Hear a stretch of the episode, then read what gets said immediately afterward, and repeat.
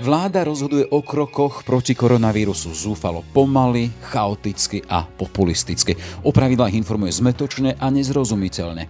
Veta už z polovice decembra, jej autorom je politický komentátor a šéf Českého rozhlasu Plus Petr Šabata. A môžeme sa pýtať, o ktorej vláde vtedy hovoril. Vysvetlením je hneď veta nasledujúca.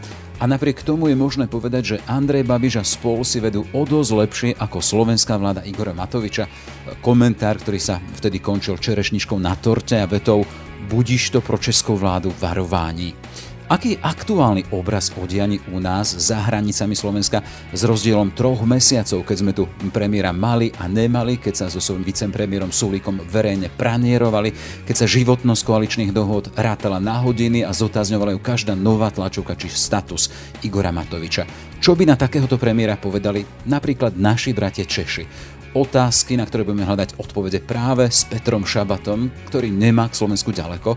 Profesne ako šéf-redaktor Pravdy a zástupca redaktorky e, denníka SME tu strávil vyše 10 ročie. Vycházíme z údivu. Do té pandemické krize přivodit si ještě politickou krizi toho typu, jakou máte teď, to je teda opravdu originální. Já si toho Igora Matoviče dovedu představit, že on sedí v Národní radě a dělá opozici svojí vlastní vládě. To je jeho natyrel. To je jako na tomto nebezpečné. Je streda 17. marec. Pekný deň želá Jaroslav Barborák. Ráno nahlas. Ranný podcast z pravodajského portálu Aktuality.sk. Vidíš tie hviezdy? Veď je zamračené. Nie, myslím tú hviezdnu ponuku. Čo? Hviezdnu ponuku od Mercedes-Benz. Teraz majú vozidlá so špeciálnou úrokovou sadzbou a zvýhodnenými balíkmi výbavy. A pre hybridy dobíjateľné zo siete môžeš navyše získať kredit na rok jazdenia na elektrický pohon. A kde? Na Mercedes pomočka Benz SK lomka edície. Ráno nahlas. Ranný podcast z pravodajského portálu Aktuality.sk. Obraz o Slovensku pred a v čase vládno-koaličnej krízy a spomínaný Petr Šabata, šéf-redaktor Českého rozhlasu Plus. Vítajte v Rán na hlas. Dobrý den, zdravím do Bratislavy. Matovičovo divadlo, e, či koaličný cirkus, alebo dokonca aj rozvrat štátu. E, to sú pomenovanie toho stavu, v ktorom sme tu na Slovensku už intenzívne druhý týždeň a všetky majú tú spoločnú domácu provenienciu, teda to autorstvo tuto u nás od Dunaja. Zaujíma ma, že aké pomenovanie by prišlo od vás z Prahy a teda zo zahraničia, pán Šabata? Tak myslím si, že e, veřejnost obecně sleduje Slovensko ne tak pozorně, čili je takové povědomí, že na Slovensku jsou ta čísla nově nakažených a situace v nemocnicích a počty zemřelých podobně vysoké přepočtu jako v Česku. Ten, kdo se tím Slovenskem zabývá podrobněji jako političní komentátoři nebo český rozhlas, tak musím říct, že nevycházíme z údivu. Do té pandemické krize přivodit si ještě politickou krizi toho typu, jakou máte teď, to je teda opravdu originální. K tomu už aj neuvěřitelné. Pre vás neuveriteľné, len spomeniem teda, že čo u nás vypracovala už aj ľudová tvorivosť tých posledných hodín a prišla aj s hodnotením v podobe Božieho dopustenia. U nás už nejaký týždeň je tu aj jedna téma, teda, že mohol by prísť k nám na návštevu pápež František v septembri. Je tu vtip.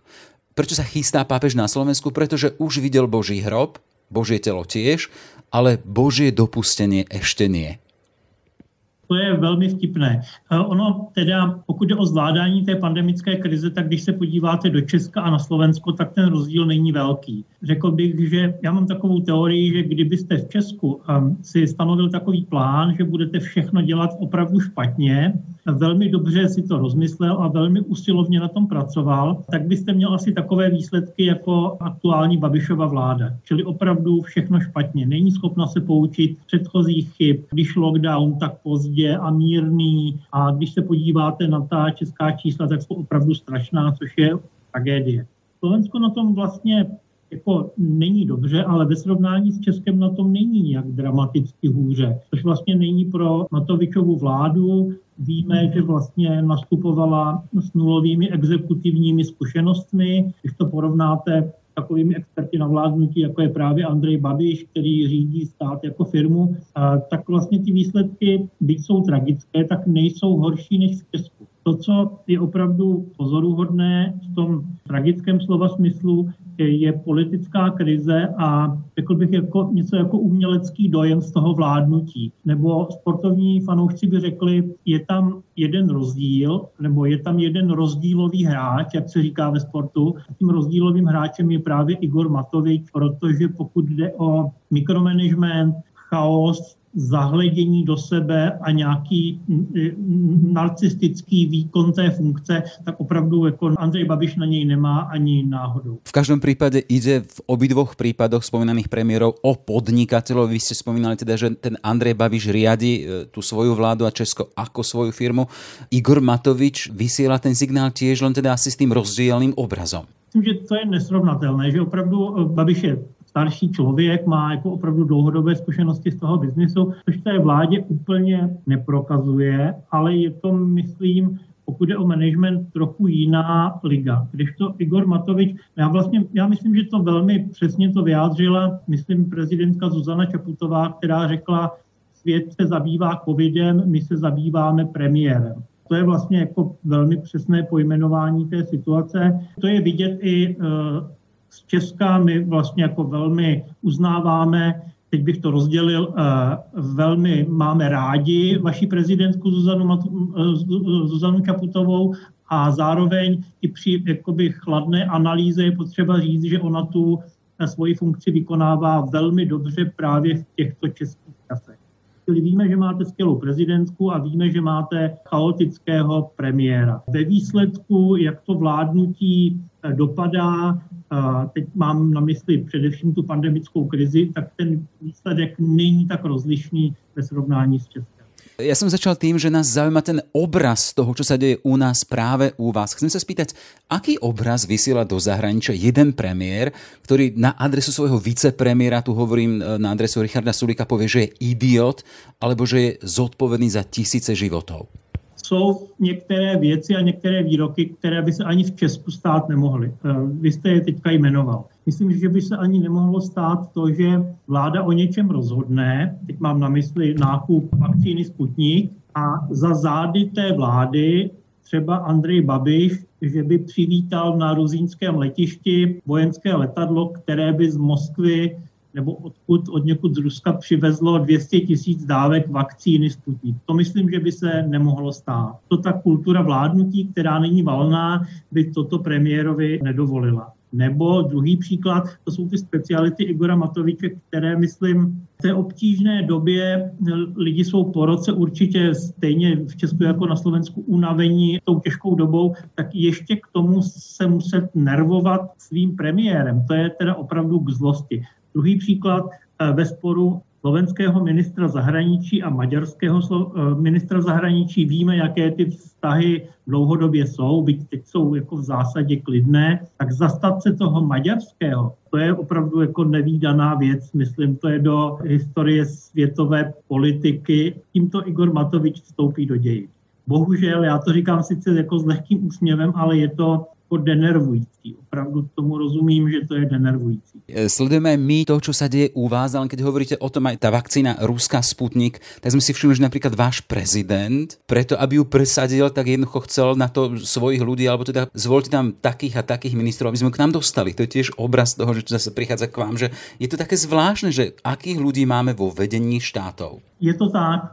Vy máte skvělou prezidentku, my máme nepovedeného prezidenta, vy nemáte žádnou skvělou vládu, ani my nemáme skvělou vládu, ale ta vláda je přece jenom trochu, řekl bych, serióznější a zodpovědnější a dohromady, když víme, že oba dva prezidenti eh, mají spíše menší ty reálné kompetence, tak to dopadá, jak to dopadá. Ano, Miloš Zeman je, nějaké zájmy ho poutají k Moskvě i k Pekingu, eh, pokouší se prosadit na dostavbu Dukovan eh, ruského dodavatele, to je asi za vším jeho konáním, například také tím, že řekne, po té, co se nechal naočkovat vakcínou Pfizer-BioNTech, že by Česko mělo nakoupit Sputnik a to i kdyby ho neschválila Evropská léková agentura a když se proti postaví ministr zdravotnictví a šéfka českého uh, vašeho šúklu, teda českého súklu, když se postaví proti, tak navrhne Andrejovi Babišovi, aby je oba odvolal. V tomto případě se Andrej Babiš zachoval velmi racionálně a řekl, že nikoho odvolávat nebude a že Česko počká na schválení Sputniku případně tu Evropskou lékovou agenturou. Čili nějaký rozdíl tam je, jak říkám, do takové partizánské akce, jako se pustil Igor Matovič, by se, myslím, Andrej Babiš nepustil. V každom prípade, keď sme tak sa pozerali trošku širšie ten kontext najbližšieho zahraničia, či Merkelové Nemecko, ktoré sa tiež borí s pandémiou a vidíme, že tiež má problémy s jej riešením, Polsko a Maďarsko, kde v podstate Viktor Orbán už má proti sebe dosť silnú opozíciu, ktorá sa zjednotila a číslami ho valcuje rovnako Kačinského Polsko, ktoré tiež už je v podstate tá opozícia vďaka nezvládaniu pandémie rastie a silnie. Neprídeš k téze, že v tejto pandemickej dobe je vlastne jedno, aká je vláda, že aj tak by to nezvládla? Určitě. Já už jsem o tom jednou mluvil, že i to srovnání ve výsledku počty nakažených a zemřelých v Česku a na Slovensku jsou podobné. Eh, máte pravdu, že Maďarsko třeba, které vsadilo na, eh, na čínskou a ruskou vakcínu a vlastně jako očkuje velmi dobře, tak se tam znova rozjíždí ta nákaza. Čili ono mít tu nákazu pod kontrolou je, jak se ukazuje, vlastně postupně v nějakém časovém vývoji na síly každé vlády, teď to říkám v úvozovkách, někdy to manažují velmi dobře, někde hůře, a čili v tom ten rozdíl není. A máte pravdu, že to má nějaké politické dopady.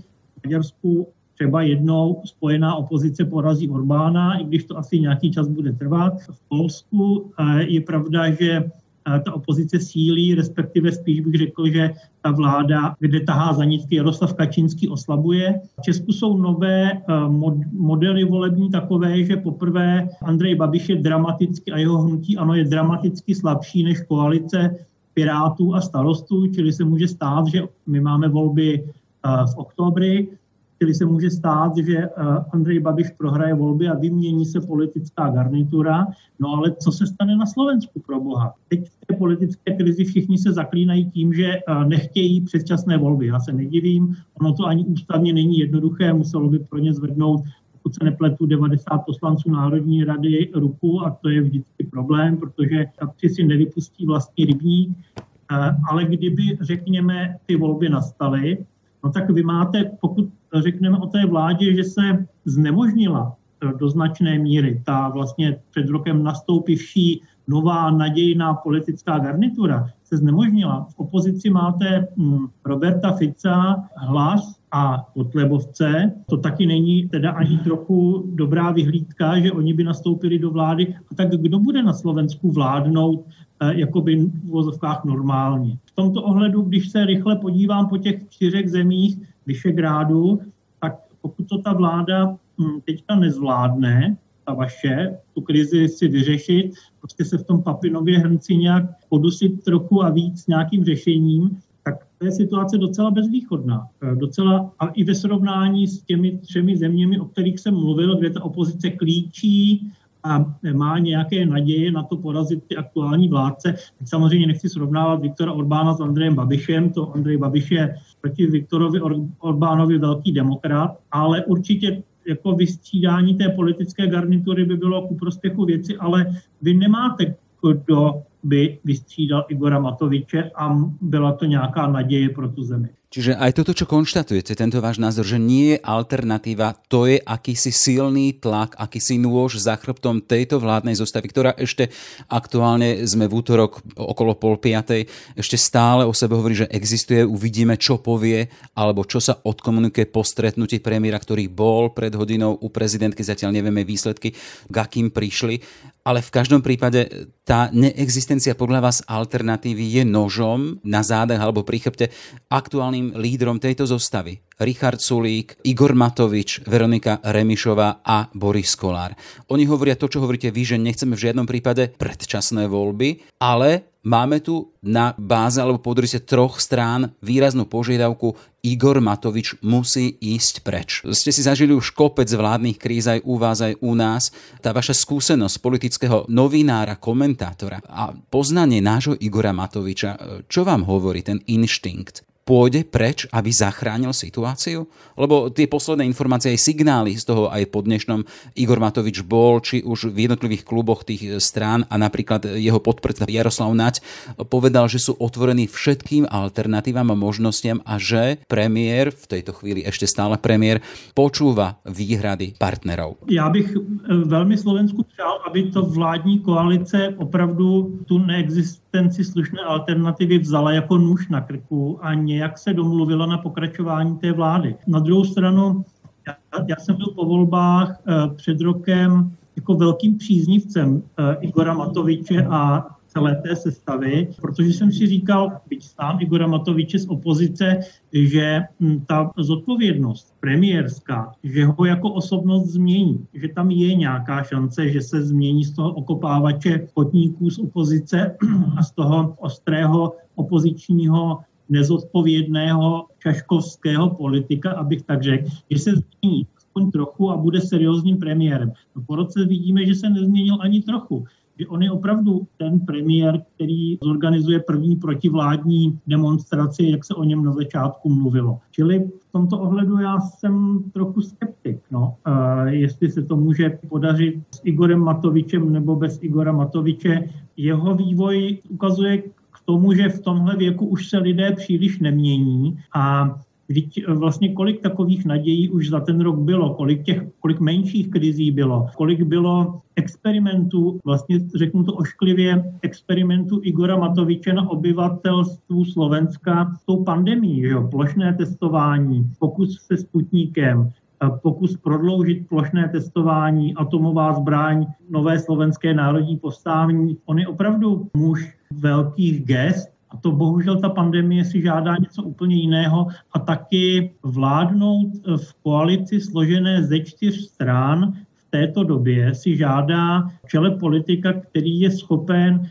pečlivě vyjednávat, dohadovat nějaké smlouvy, domlouvat se což naposledy to vlastně uměl Mikuláš Durinda, že jo, který měl tu obě dvě ty vlády, byly složi, to byl velký pytel blech, tam bylo v té první asi devět různých stran, že jo. A Mikuláš Durinda to ustále byl schopen dělat velké reformy. To chce povahově uh, asi úplně jako jiného člověka. Nevím, jestli na to Igor Matovič má, ale jak říkám, jako přál bych to Slovensku, protože na rozdíl od těch předchozích všech jako ér a za Mečara to nebylo ani trochu dobré, tak tentokrát je vlastně každá vládní chyba má dva jako fatální dopady, které nedohlédneme.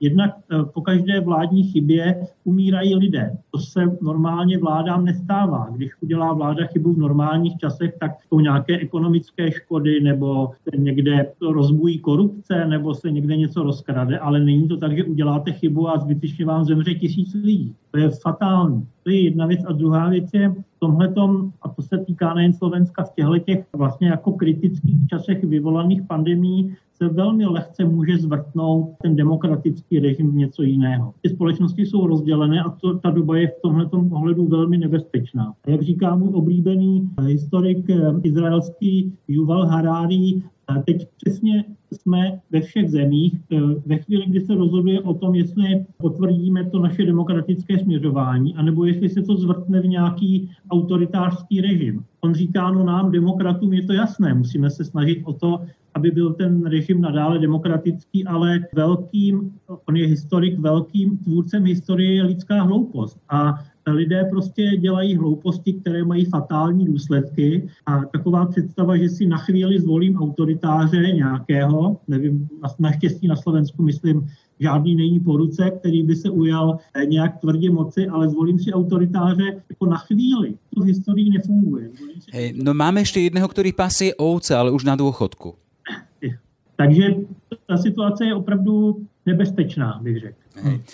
Vy si nám spomínali ten fakt, že zo skúsenosti to vyhodnocujete, že ten Igor Matovič sa nemení, aj keď vy ste dúfali, že sa zmení, že ho moc a funkcia zmení, tak sa v podstate nemení a, a vidíme, že nemení sa ani ten jeho vyzývateľ alebo sok v tomto súboji Richard Sulík. Chcem sa spýtať, že keby oni dvaja odstúpili, Richard hovorí, že je pripravený odísť, ak odíde Igor Matovič zo strany Matoviča zacial, teraz o pol piatej v útorok nemáme zatiaľ ešte odpoveď, či áno alebo nie, ale predsa len je pritlačený k stene. Stačilo by to, že by zostali len v parlamente? Nezostalo by ten, ten ich vyše 10-ročný súboj ešte aj tam a nepokazilo by to aj tam tie prípadne ďalšie koaličné vody? Nemali by odísť úplne z výkonnej teda politiky, alebo teda aspoň z parlamentu? No víte, ta vláda vlastně nastupovala, že 95 hlasů ústavní většina, a ono je opravdu eh, třeba po té eh, ficovské éře vlastně tu zemi změnit, eh, zmodernizovat. Myslím, že se to daří a to teda jako, to je pohled i z Prahy naprosto obdivuhodně, jakým způsobem se dostávají do vazby a do, do, do tepláku a zamříže i ti nejvyšší funkcionáři, jednak éry Roberta Fica, ale teď bych řekl, že to je tak, takové potvrzení toho, že se jde po spravedlnosti systémem padní tomu padní, jako sebrat šéfa tajné služby. To by se v Česku nikdy nemohlo stát. To je, myslím, jako klobouk dolů, eh, že opravdu ta vláda nechala policii eh, dělat svoji práci, čili v tomto ohledu se ta reforma daří, ale vy potřebujete zreformovat ekonomiku, vzdělávací systém, zdravotní systém, sociální systém, stejně jako Česká republika. K tomu potřebujete vládu, která opravdu vládne. A to asi nejde bez toho, že by se úplně té vlády neúčastnili ti šéfové čtyř koaličních stran. Teď mám na mysli tu variantu, kterou jste říkal, že by úplně zmizeli uh, i z Národní rady. Když budou sedět v Národní radě, tak já si toho Igora Matoviče dovedu představit, že on sedí v Národní radě a dělá opozici svojí vlastní vládě.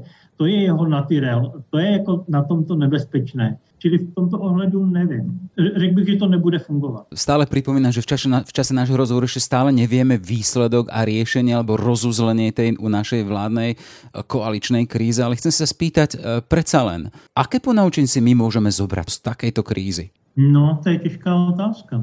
Pozor na populisty, bych řekl, ve, ve volbách, protože populisti to znamená politici a jejich strany, které nejsou opřené o nějaký seriózní program, možná dokonce zakotvené v nějaké politické ideologii, jsou velmi nebezpeční političtí vůdcové. To se ukazuje u nás Andrej Babiš, ukazuje se to u vás Igor Matovič, který vždycky vlastně před každými volbami znovu poskládá tu kandidátku a dostane ji do Národní rady, v tom on je určitě skvělý, ale a když se dostal k té reálné moci, tak se ukázalo, jak je bezradný. A teď dávám stranou i tu jeho osobnostní vlastnosti, které ještě jakoby přitěžují k tomu.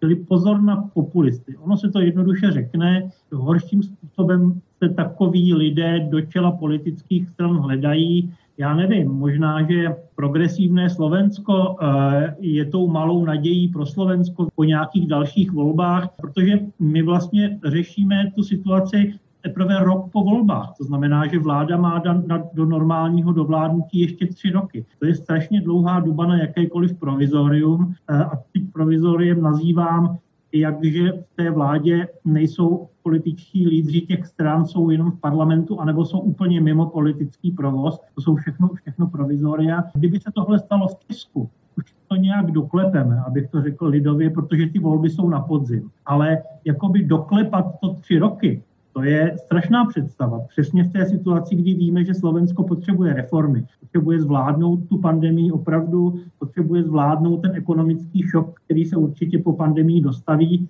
a pak potřebuje reformovat minimálně v těch, v těch uh, oblastech, o kterých jsem mluvil. Takže pozor na populisty, ještě pozorněji vybírat uh, toho, o kom si myslíte, že by jednou mohl vládnout ale vrátím se někde asi do poloviny naší debaty, když si dáte na stůl všechny ty alternativy, že pokud se ta vláda znemožní a v opozici máte koho máte, tak já jsem jmenoval mimo parlamentní progresivní Slovensko, které vypadalo před volbami té dvojkoalici jako, jako seriózní, programová, moderní politická strana, ale nevím, no to je daleko, protože ty předčasné volby myslím si, že by byla velmi špatná varianta pro budoucnost.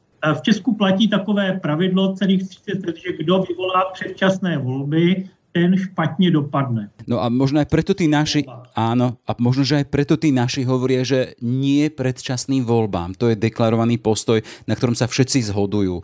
Uvidíme, jak to dopadne. Určitě. Já myslím, že to je velmi správná úvaha, že jít do, před, do předčasných voleb, když se podíváte na preference politických stran na Slovensku, že to vůbec není dobré řešení a teď nemluvím jenom sovětsky za vládní strany, ale za jejich politickou zodpovědnost. Kež by je ten nůž, který mají na krku jenom přivedl k nějakému odpovědnému jednání. Ale u Igora Matoviče já si tím nejsem jist. Obraz aktuálneho Slovenska u susedov v Česku a Petr Šabata, šéf-redaktor a komentátor Českého rozhlasu Plus. Všetko dobré a ďakujem veľmi pekne za váš čas. Zdravím do Bratislavy, bylo mi potěšením. Ráno nahlas. Ranný podcast z pravodajského portálu Aktuality.sk. Sme v závere. Aj tento podcast vznikol vďaka vašej podpore, o ktorú sa uchádzame naďalej. Ešte pekný deň želá Jaroslav Barborák. Všetky podcasty z pravodajského portálu Aktuality.sk nájdete na Spotify a v ďalších podcastových aplikáciách.